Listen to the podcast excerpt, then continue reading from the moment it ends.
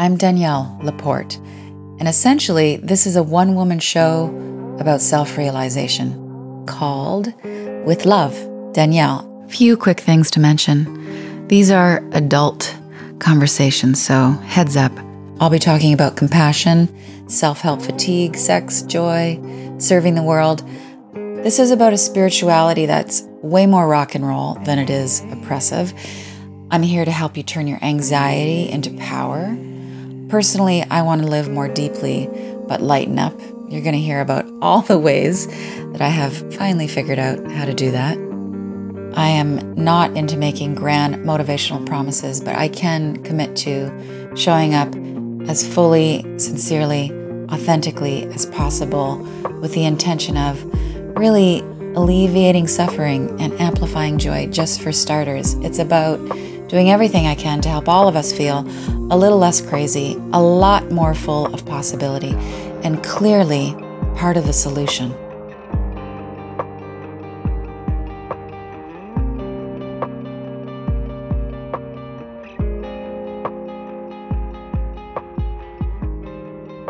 I always wanted to have a near-death experience, but not something too terribly inconvenient or terrifying. I just wanted enough death to get me to the tunnel of light, and then I'd come back with brilliant information for all of humankind, or a supernatural talent like X-ray vision or complete unwavering faith. But I've never been struck by lightning. No guru has ever picked me out of the crowd to bless me or give me a Sanskrit name, and I don't see dead people. My enlightenment depends on the machinations of my day-to-day living, putting on the kettle, my little boy humming, filling the hummingbird feeder, hungry belly, hungry heart, hungry guy on the corner of First and Commercial, rice with friends, veins in my heart, tunnels of choices, each leading to the light every single normal, miraculous day. Some people get their spiritual lessons delivered in glorious visitations from etheric beings. Some are miraculously healed from their illnesses. Others, a chosen few, it would seem, have what Zen Buddhists call a satori, a sudden enlightenment experience that renders one illumined, if not a fully realized being. It's easy to glamorize those spiritual rarities and forget in so many of those cases, those special individuals endured massive suffering or extreme circumstances before their breakthroughs. Eckhart Tolle is one such awakened being. Leading up to his enlightenment experience, he was in a long-term, deeply depressive state and contemplating suicide. I think there are just different tracks of suffering and awakening. Maybe someone like Tolle chose the accelerated program, acute suffering and acute awakening. Others choose the beginner level, suffer moderately over a long time and gradually awaken. The danger in wanting to uplift our consciousness is that we might neglect our human rootedness. Being multidimensional and yogified seems much cooler than, say, working on your conflict resolution skills in the workplace. Multidimensional is cool. And so is being right here and being very, very human. Here's a quote from T.S. Eliot. "Half the harm that is done in this world is due to people who want to feel important." The need to feel special is a healthy human need. It means that we're being seen and loved for what's seen. But when you combine spirituality with an unchecked hunger to be special, you get spiritual glamour, and it's some nasty, nefarious stuff. Here's the definition of spiritual glamour. It's both a noun and a verb. 1. Regarding your spirituality as a qualification for special treatment, superiority. And 2. New Age douche. Spiritual glamour pusses always find a way to insert their esoteric resume into the conversation. I've been meditating for 25 years. Or, my work with the orphans. Or, Parmazan Yogi Wanawanda is a personal friend of mine and when I was yachting with him, he told me, "We get it. You're buds with an enlightened master, so you must be special." Spiritual glamour uses spirituality as a shorthand for clout. I got a download, and my spirit guides directed me to. Hey, just because your spirit guide said so doesn't make it more accurate. I heard in meditation we're supposed to work together. Well, that's not what I heard. I'm getting that you should. You know, I'm getting that you should not give me your opinions masked as esoteric counsel from on high. And now I have to disagree with you and all of your spirit guides.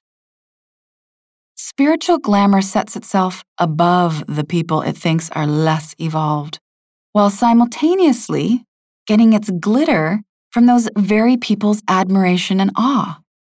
It also tries very hard to win favor from the universe by working diligently toward enlightenment. Spiritual glamour thrives on ranking systems and mystical accoutrements. It's very showy and divisive and forgivable.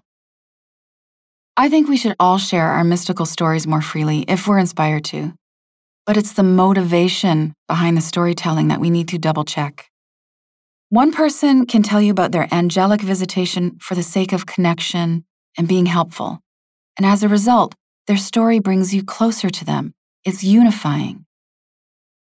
Another person can tell you they saw angels or aliens, but the subtext is, "I'm just that more special than you." But since they tell their story in hushed overtones, it's hard to hear the undertones. When spiritual glamour gets really out of control, it develops into a more dangerous condition, a good old messiah complex. While anybody with a conscience feels the suffering of the world around them, those with messiah complexes get overly attached to processing other people's suffering. Now, this may sound charitable, but it can be just part of a campaign for their bigger vision. Faux messiahs think they have something extremely unique to offer that will lead to someone's salvation, and they're usually in a really big hurry to make it happen.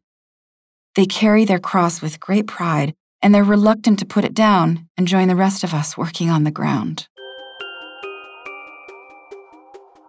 Here's some beautiful thinking from Parker Palmer.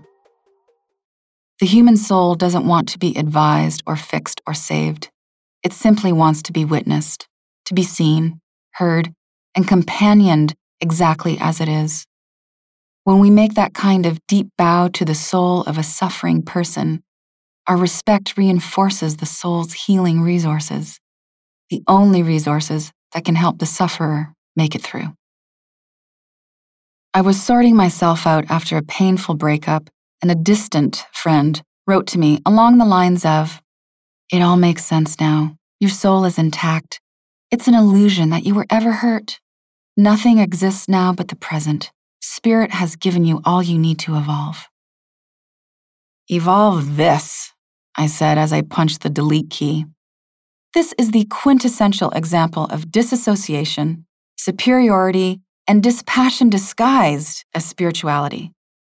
Someone acts like they want to help, but they can't get off their esoteric high horse to wade through the muck of it beside you. Talk to me like you care about my feelings. Relate to me as a human, like this. You got hurt. This sucks. That is what enlightenment sounds like when someone is in pain. All right, so I'm popping in to say I feel a little shy, but super excited about this. I'm starting classes. They're called attunements. I'm going to throw down on virtues and compassion and how to work with the heart chakra to ease anxiety. So good. We're going to be together for 90 minutes. Each class is live, very interactive. It's deep, it's practical, it's fresh content I've never shared before. Just going to share the class live once, and then that's it. If you go to daniellelaporte.com/attunements, you can get on the list. You can come to class. Everybody gets an A+. You're all in. This is the stuff you never got in high school. This is what it would be like if church was actually cool. All right. daniellelaporte.com/attunements. I'll see you there. As we spend more time on the spiritual path, our energy frequency literally becomes more refined, and we might get more selective about everything. Ideally, our evolving needs don't turn into hypersensitivity, the kind that makes ordinary life less tolerable for us and turns us into precious, demanding people. I'm really clear about what works for me and what doesn't. I like to hang with deep-feeling people. I want clean food prepared with intention, and I don't like heavy metal music in cafes. Except that much of the world is shallow, dirty, and really loud. So if I'm put out when things aren't just so, I'm not doing myself or anyone else any favors. I'm just becoming unbearable with what I don't like to bear. I had a conversation with Reverend Michael Bernard Beckwith about just this. I think we get more specific, but more fluid at the same time, I said to him. You're talking about flexibility and you're talking about unbotherability, which are fruits of the spirit, he said.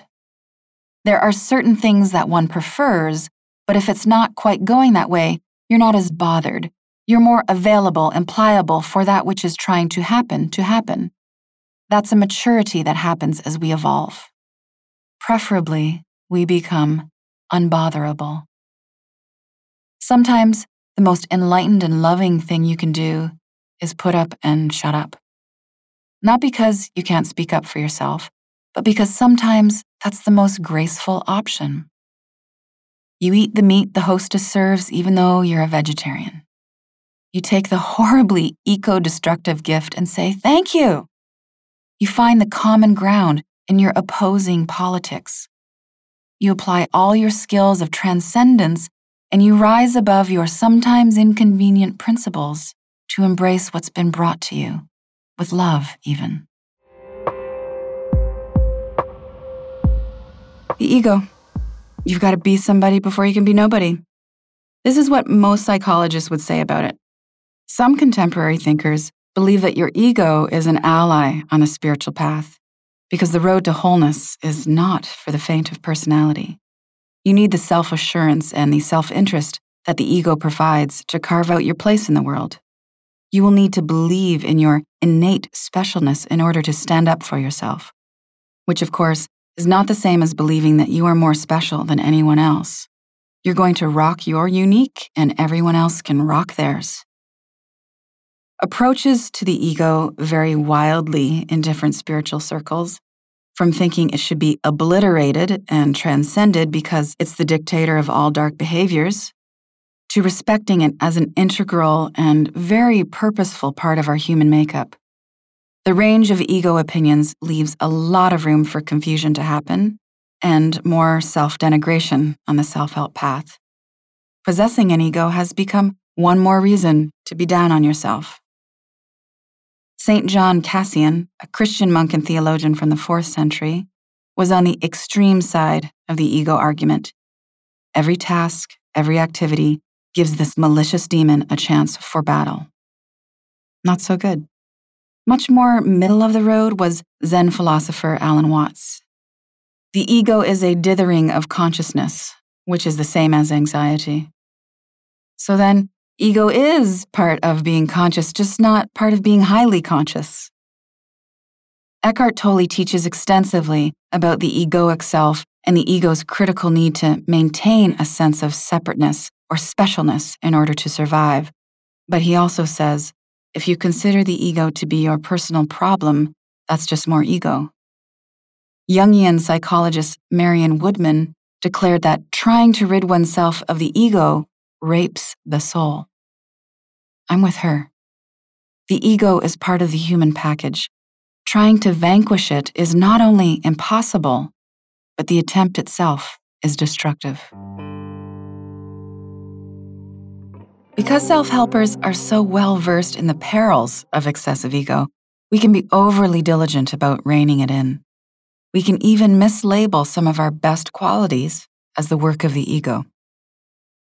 I had a business partner who often admonished me for moving too fast. I did have the need for speed. I love the smell of a product launch in the morning. I wanted to get to break even in 18 months instead of 3 years. I was always looking for the most direct route from A to B. And after a number of confrontations between her belief that I moved too quickly and my belief that she moved too slowly, I got downhearted on myself, and I concluded that it must be my lusty ego, that malicious demon, that was spurring me on. But hells no, it was the holy entrepreneurial spirit. When I finally went solo, it became clear that my knack for velocity is one of my most heart-sourced talents. I had been using the ego label as an excuse to dim my light. I was too willing to relegate my genuine specialness in order to be more spiritual. Here's a quote from Rumi. "This being human is a guest house. Every morning, a new arrival, a joy, a depression, a meanness. Some momentary awareness comes as an unexpected visitor. Welcome and entertain them all." Befriending your ego is a step to befriending your whole self. Think of the fear mind, the ego, as the monster at your table. It's your monster. It's your creation, and you're going to treat it like part of the family, because it is. And like most of your family, your inner creature responds quite well to love and clear expectations. "Hey, I see you. I know you have something to tell me. I'm so glad you told me that. I'm so glad you showed me why I'm frightened. And since you're at my table now, please sit up and use your utensils." If you try to banish your ego monster, it will just break through the windows to try and get back in. And with some effort, you'll see that it wasn't necessarily misbehaving. It was just trying to make you feel special. If we're always looking to see how spiritual others think we are, we will never tap the depths of our authentic selves. Their perceived opinions of us will be the greatest distractions to hearing and feeling our truth. The desire to evolve must come from internal inspiration, not external motivation. There are healthy and unhealthy ways to relate to our ego. If we think we're not secure or high enough on some spiritual hierarchy, we're likely to use our ego in some ugly ways to try to advance. We'll try to overcome or silence our ego by becoming hyper-spiritual, which of course is a total trap that keeps us from getting our needs for communion met with ourselves and with life.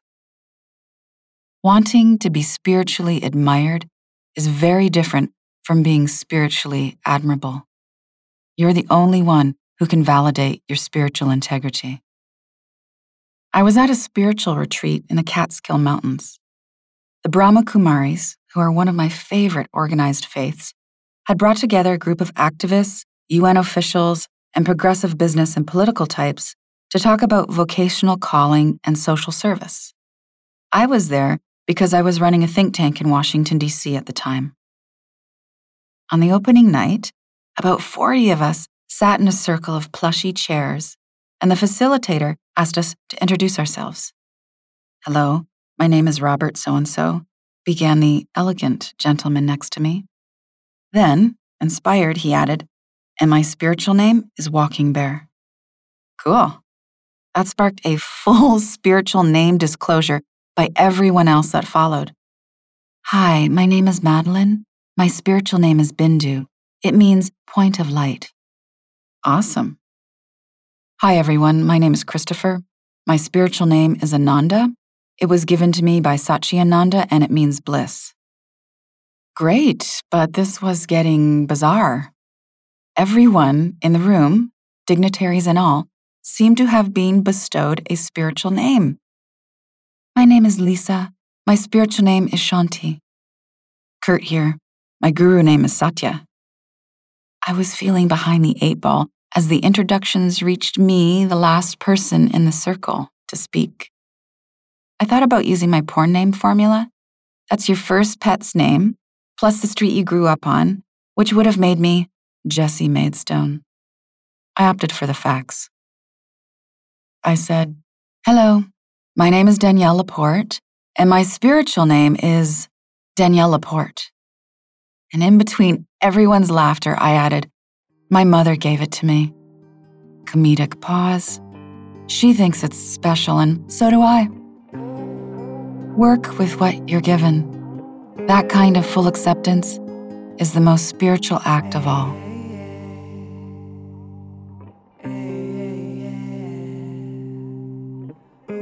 Thank you so much for listening, for feeling, for spreading the word with love.